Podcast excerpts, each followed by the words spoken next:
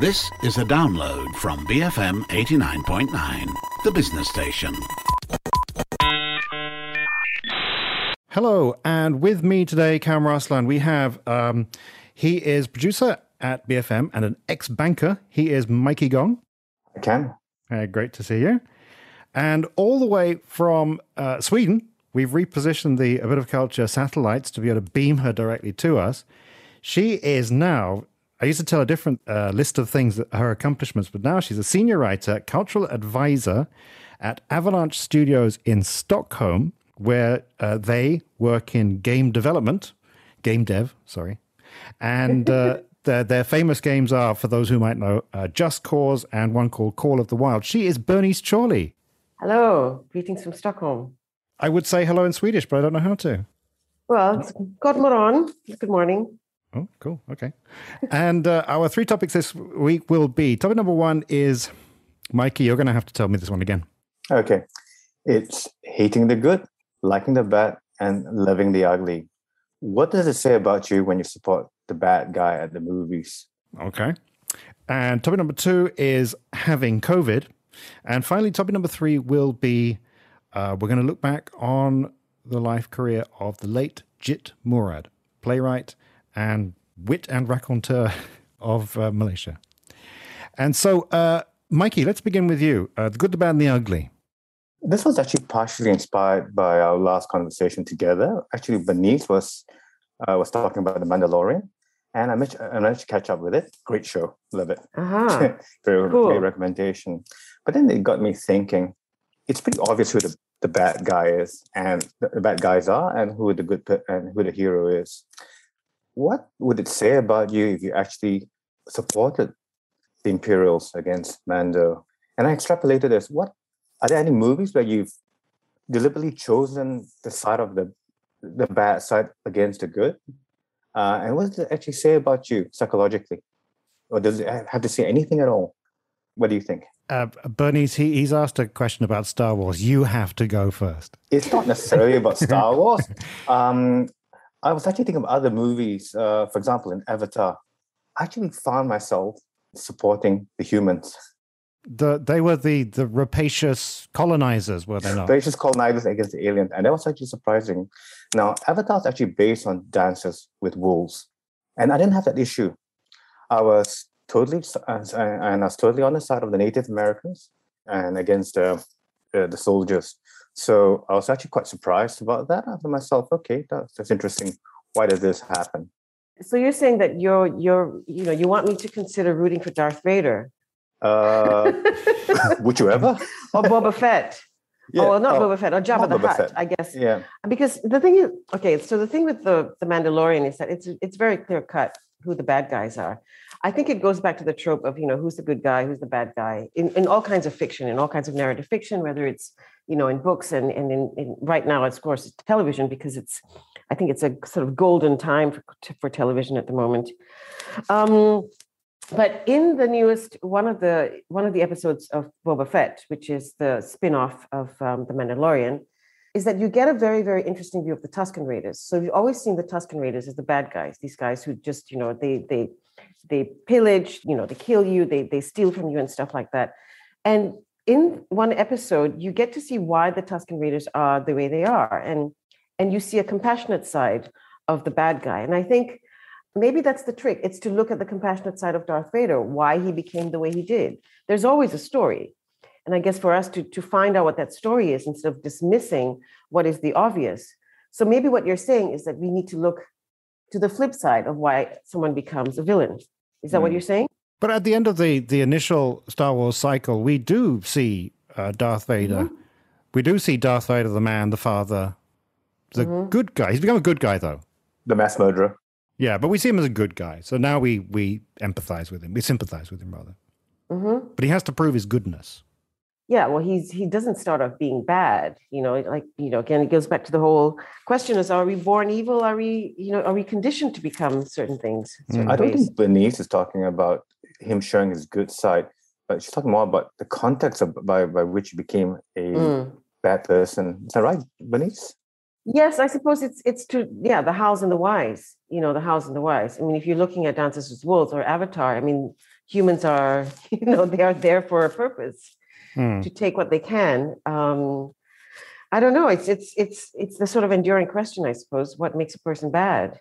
I think though that novels, the book, has an advantage over films because with films, you only get to understand a person, a character through their actions and, and their words. But in the novel, you are you're able to get inside their heads. You're invited into their heads to see how they think. So a character who does, I'm, I'm thinking now of many characters in, in Dickens that I've read who you know do outwardly bad things, but then when you get inside their heads, you go, oh, okay, I understand why you're doing it. It's like a perfectly reasonable, yes, you should do that, shouldn't you? Um, but the repercussions are bad for a, a whole load of other characters. And then you Yes. sort of forgive them and you kind of root for them. But I think you need to have that kind of, you know, if you look at Joseph Campbell and the archetypes, I mean, it's it's they're archetypes. Human beings are are flawed. We're we're meant to be flawed. We're not meant to be perfect. If we were all perfect, then we'd be boring. you know, you you don't want sort of you know singular layered characters when you're when you're creating fiction. You have to have that kind of complexity. And I suppose what you're saying is that it's it's necessary to have that kind of complexity. I think the commercial reasons why you don't want a complexity in movies. Uh, I totally agree with you about the hero's journey uh, that is in Star Wars, but that's actually played down in favor of a good side, Luke Skywalker and company, versus and a, a bad side. You know, um, uh, that's pretty obvious right down right down the fact that Luke wears white and Darth Vader is totally in black. Mm.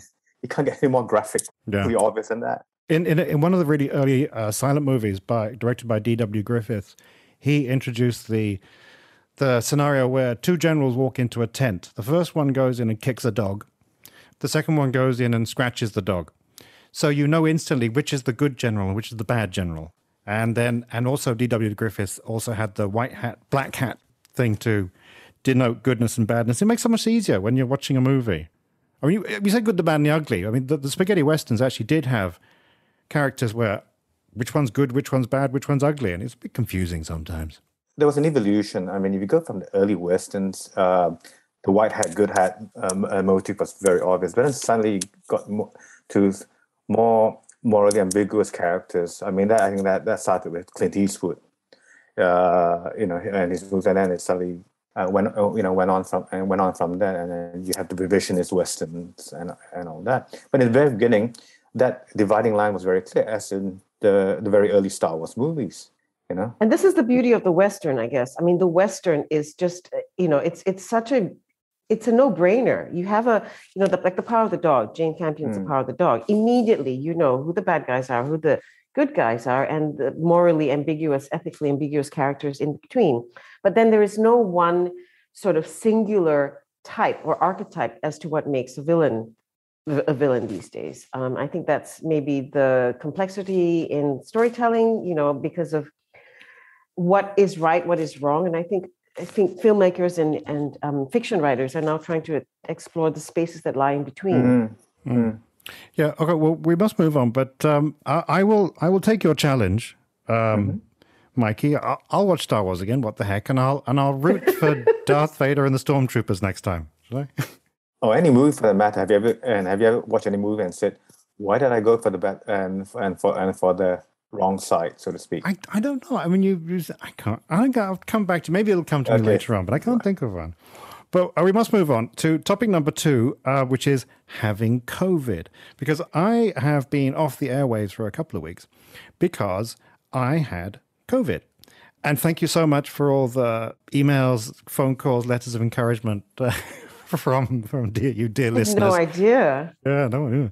and um, and so I, would, I kind of wanted to talk about it because um, it was a strange experience, and the strangest and strongest part was the psychological, emotional, which I think people don't really talk about. And um, I had I had it mild, uh, but it didn't feel like a small thing at the time. I didn't have really any symptoms apart from great tiredness.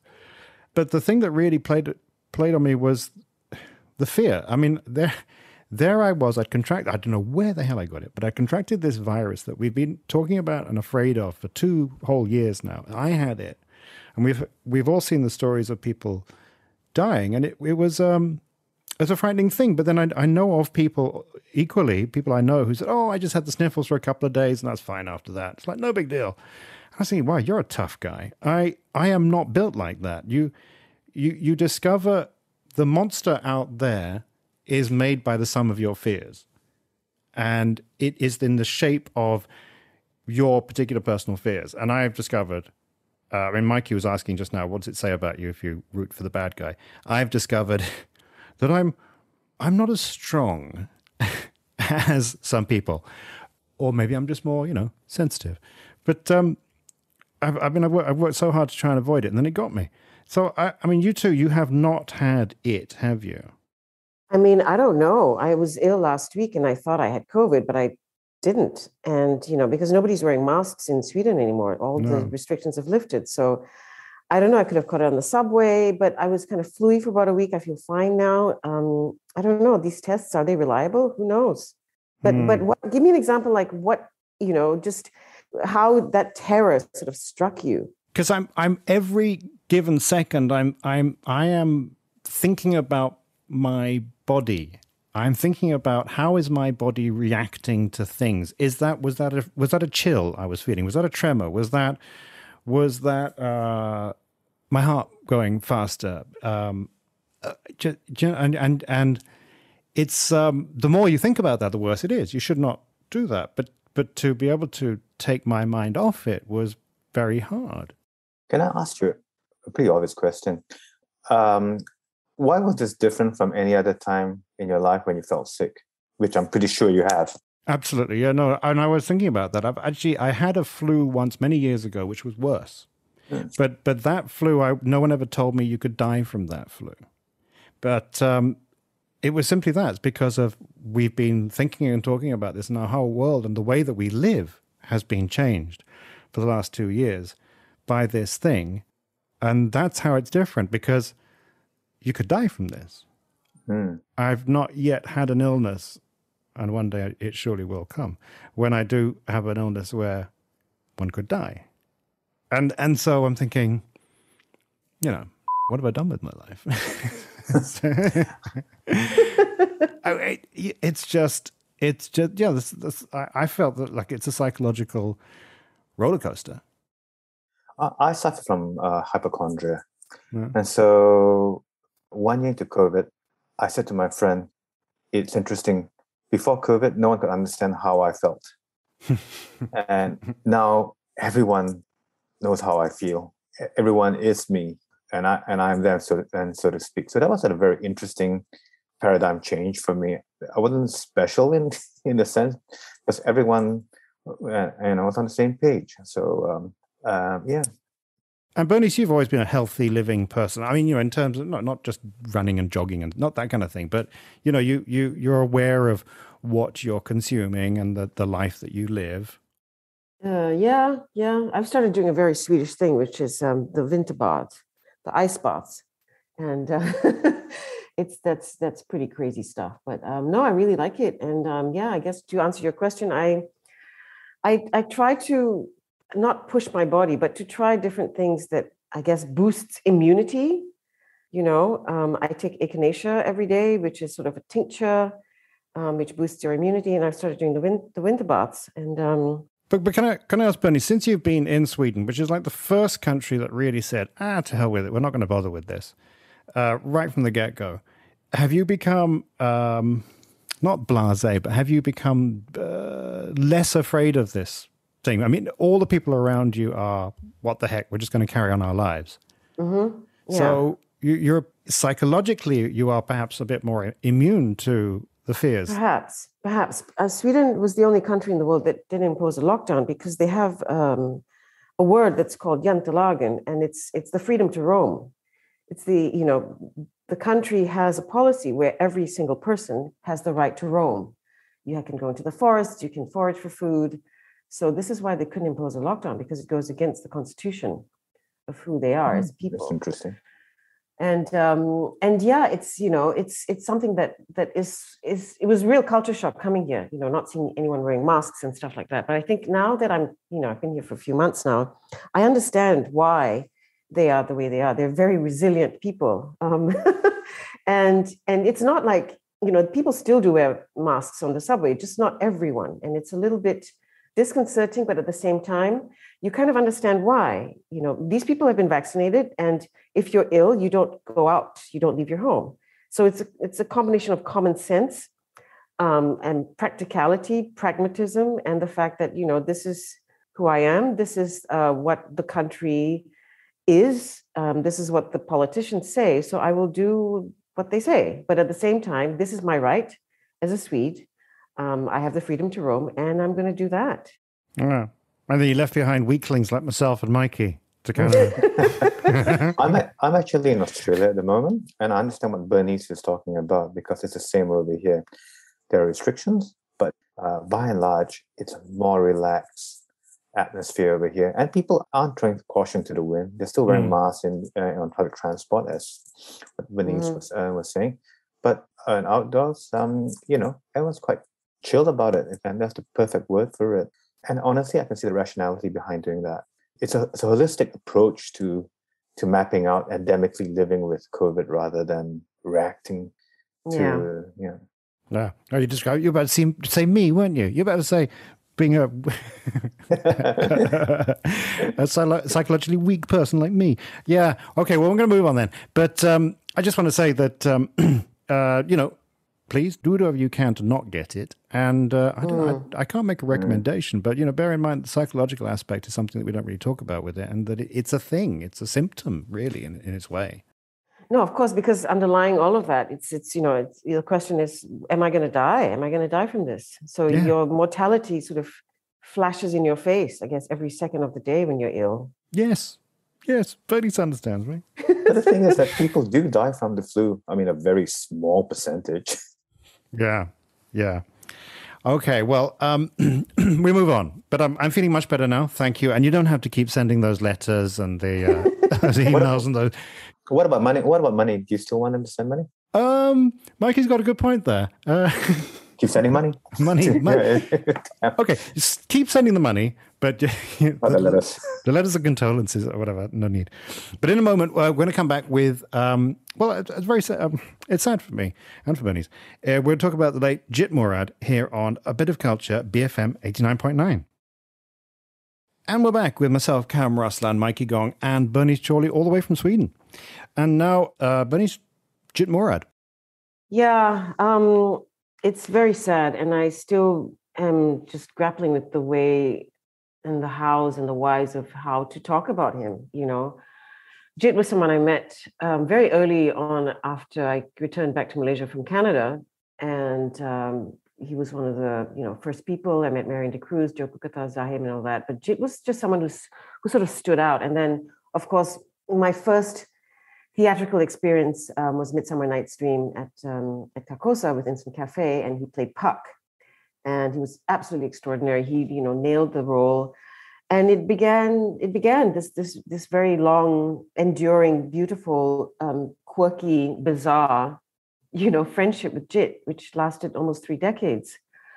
Um, i'm very very conflicted because i know that you know the last years were very very difficult for him and for his community of friends because i think this is again you know the great tragedy of the malaysian artist it's being present in the work, but then not being recognized when you're alive and only sort of being celebrated when you're dead.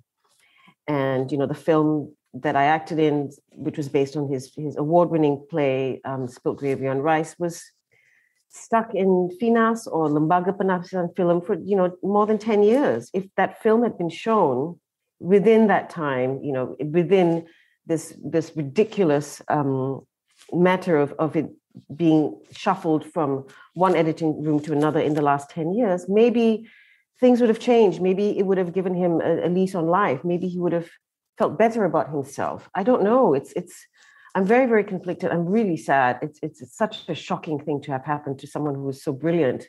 And I don't think we'll ever see anyone like the likes of him again. You know, he had just a fiery mind, um, even though he was ill physically he was his he was so sharp and he could still crack a joke and be so pointed in his reflection of, of the day or you know someone coming to visit him or observing something on a table or do you know what i mean it was just he never lost that sense of humor he just never lost that that that wit and that cheekiness and joy you know it's it's it's really sad, and I don't know how to mourn him. I don't, and I'm, I want to talk about him because I miss him, and I've missed him for a very, very long time. And um, well, well, let's let's first of all just at least his works and his achievements. So Jit Murad was a playwright principally, and he died at the age of sixty-two, I think he was.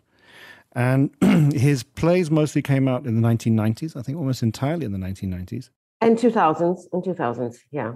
He was very prolific for about 15, 20 years, plus the stuff he did with Instant Cafe. Don't yes, that's that. right. So he started, he was one of the founder, founding members of Instant Cafe, along with uh, Jo Kukathas, Zahim Albakri, and Andrew Leci.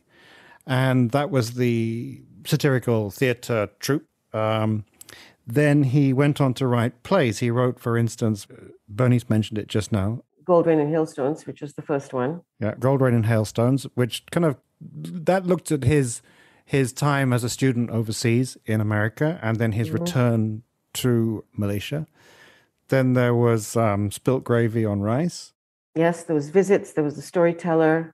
Storyteller, yes. Which was which was the musical. Mm-hmm. And then on top of that, he also um, did stand up comedy.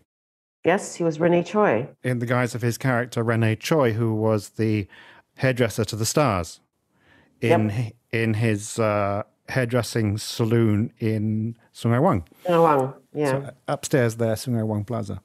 And um, and he was, yeah, he was um, he was amazing, really. He, he was.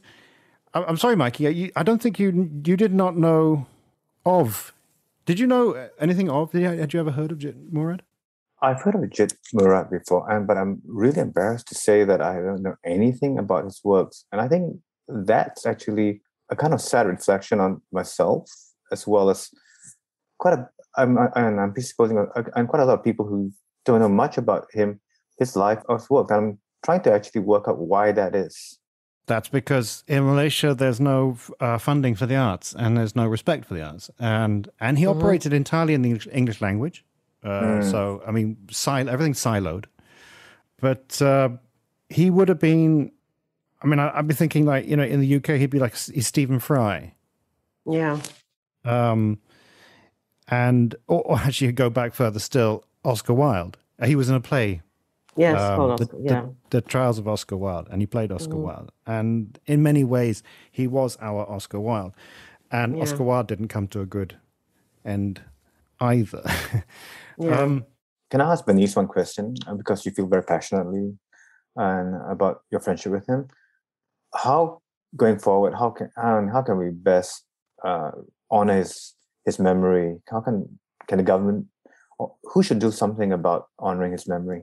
Well, I think the fact that you know I've heard from the producers that Spilt Gravy is going to be screened in the cinemas this year, so that's a start. You know that would be a start to actually screen this film that was made in 2011. Is it? Yes. Yeah, it was, you know, 12 years ago. Um, and, you know, we, a bunch of us got together and we compiled his plays and we produced a book as well called Jit Murad Plays. And I think maybe just to, to stage his plays, to have it, you know, taught in schools and universities, in, in the English and, you know, language departments, drama departments, um, to remember him by staging his work, really, and to, to some students in uh, Sunway, uh, well, one college anyway, have been putting on his plays, which is really gratifying.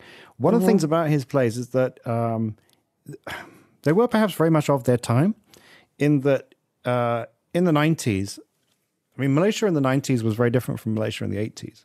You had this mm. this uh, economic explosion, and and also you had a phenomena which would have been felt perhaps in Kuala Lumpur and not necessarily anywhere else. A lot of people returning, young Malaysians returning, who would otherwise normally have not returned they would have stayed in the UK or Australia or wherever, but instead came back. myself and Bernice were. No, I was I was one of them as well. Oh, well, there you go. And and so he talked about that, and he he reflected that, and um, I wouldn't say celebrated it, but I think in a way the audiences were kind of rev- reveling in in that excitement of the nineties. Yeah, and I I don't know if if if Jit's if the bedrock, the cultural bedrock of his work does carry on through. I mean, it's funny. His stuff's funny. It is very funny and sharp. Um, yeah. The man was such a wit. It was incredible. But it's also very. I think he he questions. You know, his work is not. It's not. Um, it's very provocative. and which is what you know great work is meant to be it's, it's meant to question you it meant it's it's meant to question who we are as as a people as as malaysians as malays as you know as, as chinese malaysians as what whatever it is that makes us who we are um but it was written in such a way that was that was that was challenging it was ch- it challenged the norm it had such an incisive kind of point of view that was also funny it was acerbic it was bittersweet. You know, it just it was good work. It was good writing, and I think you know he challenged the status quo and and he ruffled a lot of feathers as well in the process. Yeah, I think also it was middle class, and I mean that in a good sense. Insofar, yes. it, it was the landscape had always been dominated by race, the, the concept of race being these separating things. Mm-hmm. But when it, when if the if a like-minded audience went to one of Jit's plays, they could be whatever. Their backgrounds would be racially whatever, but they're united by middle class uh, aspirations and middle class uh, fears, and and shared a lot in common, which we're officially not supposed to share. Yeah, yeah. yeah. And Mikey, you were saying about um, h- how to celebrate or whatever is um, how to, how to celebrate or honor. I, I, the word honor keeps coming to my mind. I don't rightly know, but there is a play that he wrote that never got performed, which uh, there is some talk of some of his friends getting together and to to perform this play. Um, it's called Entourage. Entourage. And mm-hmm. uh, and I, I, maybe it's not finished. I don't know, but it, it's it's still going to be better than most people's work, even in unfinished form. And um, yeah, so one day that that should happen, and then we'll put the word out, and Mikey, come along, and Bernice, if you're, I mean, you're you're in Sweden now, so who knows? um, well, we're doing this. It's you know the, via the abilities of technology and the wonders of satellites. yeah, but I don't know quite. How, I don't know if this this isn't a he was a really dazzling fella. He was very he was a gold he was golden. He was when you met him back in the 90s and stuff, the man was so damn charming. And yeah. And if he smiled at you, um, on the one hand, you'd sort of think this guy's being so charming and insincere, but at the same time, I it's like I'm the luckiest guy in the world right now because he's smiling at me. And then he was unable to fully cash in through art, through his work, um, and make a career where he was. He did actually did pretty well. I have to say, actually, he did in his stand-up work and stuff. He did get paid quite well. Yeah, yeah, he did. But there are a lot of actors out there actually who work in different languages, and when when get later on in life, it gets bad out there. So it would be nice if we could find a way to help them out. I think. So, uh, Bernice, uh, hmm. last last thoughts on Jit Murad? Um, I don't know. I mean, I I will find a way to to mourn him and to remember him in my own way. Um, but um, I mean, I'm I'm grateful for the time that we had, and I'm grateful for the times that that we did sort of reach out to him as a community to try and help him. And I think that's, you know, I just wish we could have done more. But at the same time, you know, Jit was not.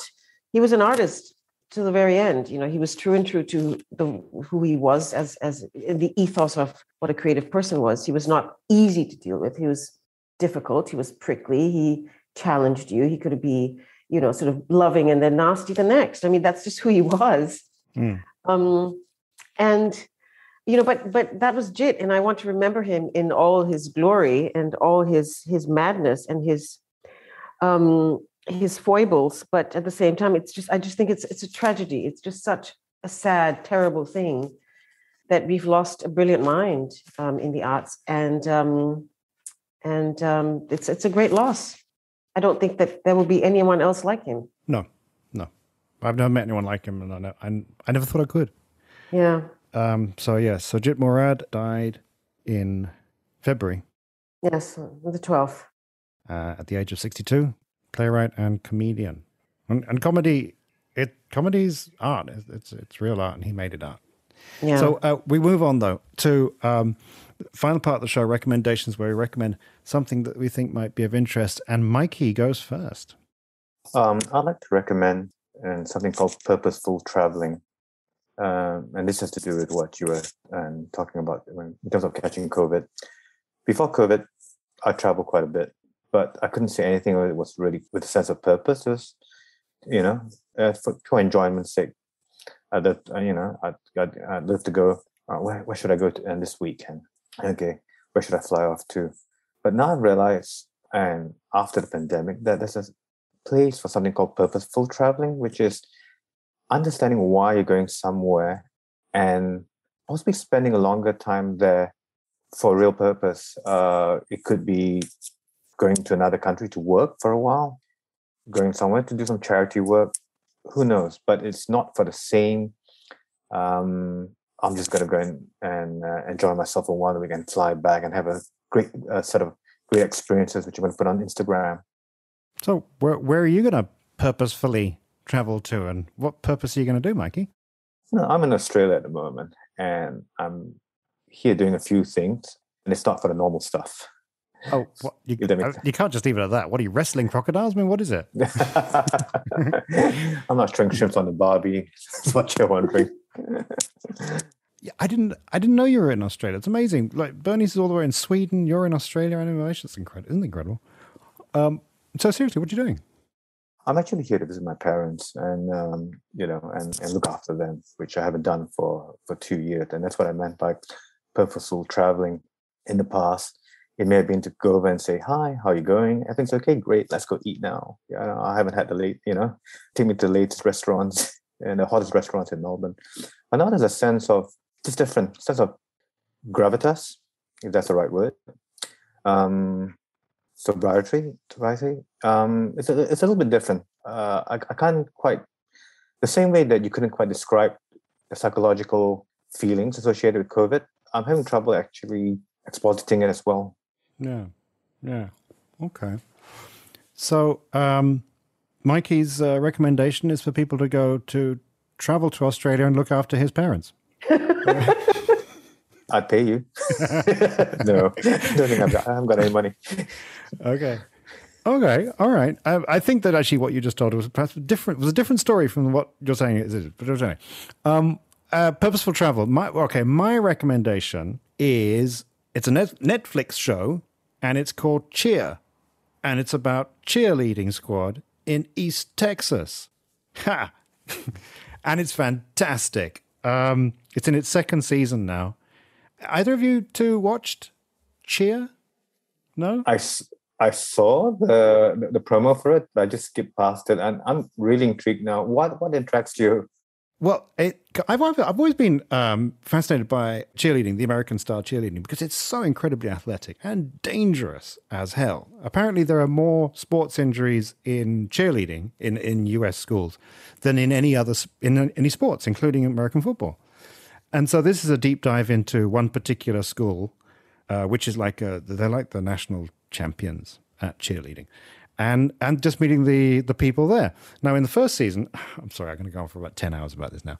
Um, in the first season, we met all the characters, but in between season one and season two, a criminal scandal broke, uh, came out, and so season two is now having to deal. Is sort of talking. They're showing how they're dealing with uh, negotiating that and telling that that that scandal, and um, it's just really good.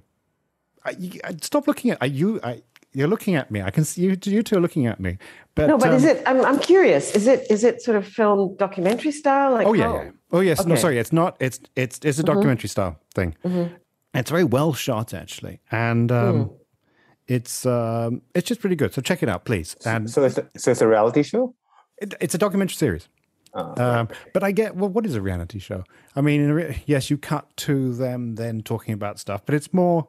It it has a more of a documentary feel than reality show, but I guess it is very much in that kind of territory as well. Um, so yeah, it's called Cheer. If you watch it, you won't look at me like that anymore. It's really good. Okay. Okay. Okay. All right. And uh, all right, Bernice, what's your recommendation? Yeah, well, um, another Netflix series called uh, Midnight Mass. Have you heard oh, of it? Oh yeah, is it good? Yeah. So I'm not really a fan of horror. Um, in fact, I abhor horror because it's so you know, it's terrifying, and Hmm. I don't get, I don't sleep at night. But Midnight Mass had rave reviews, and I think over Christmas, because I had some time off from work, I decided to watch the entire series, and I was completely blown away. Um, it's really, really good in the fact that it's it takes the trope of horror, but it subverts it into making this this incredibly uh, compelling series about human beings and their need for forgiveness. Yeah, so every character in the series either needs to be forgiven, it needs to forgive, um, and you know, so it's the, and it grapples with religion. So and it's reli- religion gone awry. It's set in a very small island, fictional island. So everything's sort of set in that those boundaries. The characters thrive and they live and they exist within those those borders, and all sorts of strange things happen. It also has um, uh, the, the notion of the angel, the angel of death, in in in the story. So, and you have a priest. Um, you have supernatural things that happen on this island, but it's really just extraordinary storytelling, great writing. It's really well shot. It's just all in all a fantastic series from Mike Flanagan, who also did Haunting of Hill House, uh, Bly Manor, and that sort of thing. So he's a real master at horror. I believe he's making Henry James's Turn of the Screw next, um, which I look forward to as well. But yeah, so uh, for someone who does not like horror, um, this was something that was really quite extraordinary. See, I don't like horror either because it's scary. So Mhm. it is it scary? Is it? I'm It gonna be watching scary. it like between the I between mean, my it- fingers the whole time. It is scary, but once you kind of get past the, you know, the jump scares, you kind of understand why it's it's there. It's there for a reason. Um, if it's of course a little bit gory in parts, um, but goriness I think is is part of horror. Um, yeah, but it's it's I don't know. It's I've never seen anything like it, and um, it sort of it really did blow me away right till the end, from the very beginning um, till the final episode. I was just completely gripped. Yeah, Mikey, have you seen it? No, I haven't actually. I'm, I'm more of a fan of psychological horror, like Shutter Island, uh, that, you know, which actually leaves you feeling really disturbed for uh, quite a while after that. Sounds like your kind of thing then. Yeah, but actually, I have less issue with gory horror because you know it's just CGI special effects for me most times. Mm, mm. But psychological horror, sorry, uh, like the others, um, and I think the Sixth Sense is also also sort of Yes. psychological Yes, horror. exactly. You have that that twist at the end. So, yeah. What's the others? oh, it's the Nicole Kidman one. Yeah. Oh yeah, yeah, yeah. Yeah, yeah. that's a good one. That's also really really good. Yeah, That's really good. Isn't that the Turn of the Screw as well? Isn't that a, a film version of the Turn of the Screw? Um, Henry I James is. don't, not That's- sure. I'm- yeah. Oh, no, okay. not sure. Um, okay, so uh, that's uh, Midnight Mass. I'll I'll try it. I I mean I, I'm intrigued by what you're saying, but I, Mm. I scary things I can't do scary these days. I've seen the clips though. That's good. yeah, I'm gonna go more with Midnight Mass than the cheerleader. No, you've got to you've got to watch Cheer. You have to watch it. Okay, okay, you're fine, Kat. Okay, well that brings us to the end of this week's uh, show, and I want to thank I want to thank Modern Technology because Mikey Gong is in Melbourne, Bernice Chauly is in Stockholm. I'm kind of halfway in Malaysia. I mean, I mean, I think that's just amazing. Mm-hmm. You know? Yep. Um, yeah. So, oh, so I wanna- yes, thank you, uh, Mikey Gong. Thank you, Kam.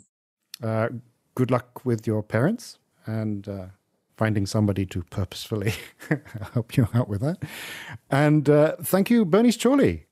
Thank you. And yeah, uh, Tack, tack, tack, tack. Tack Ta- så mycket. Tack snälla. ooh, not bad for a It's just- Ipoh it's just- girl. Various iterations of thank you in, in Swedish. Yeah. Well, and, and good luck with the um, the game dev. yeah, it's uh, it's we're a long way away yet from launching it. So Okay. Okay. Yeah. If you, are you- if you ever want any beta testing, me and Mikey will uh, volunteer. Yep. All right. mm, Yeah. Okay. So, uh, and myself, Kam Raslan, who is back from COVID. Uh, and uh, please join us next week for another exciting episode of A Bit of Culture here on BFM 89.9. Thank you for listening to this podcast. To find more great interviews, go to bfm.my or find us on iTunes. BFM 89.9, the business station.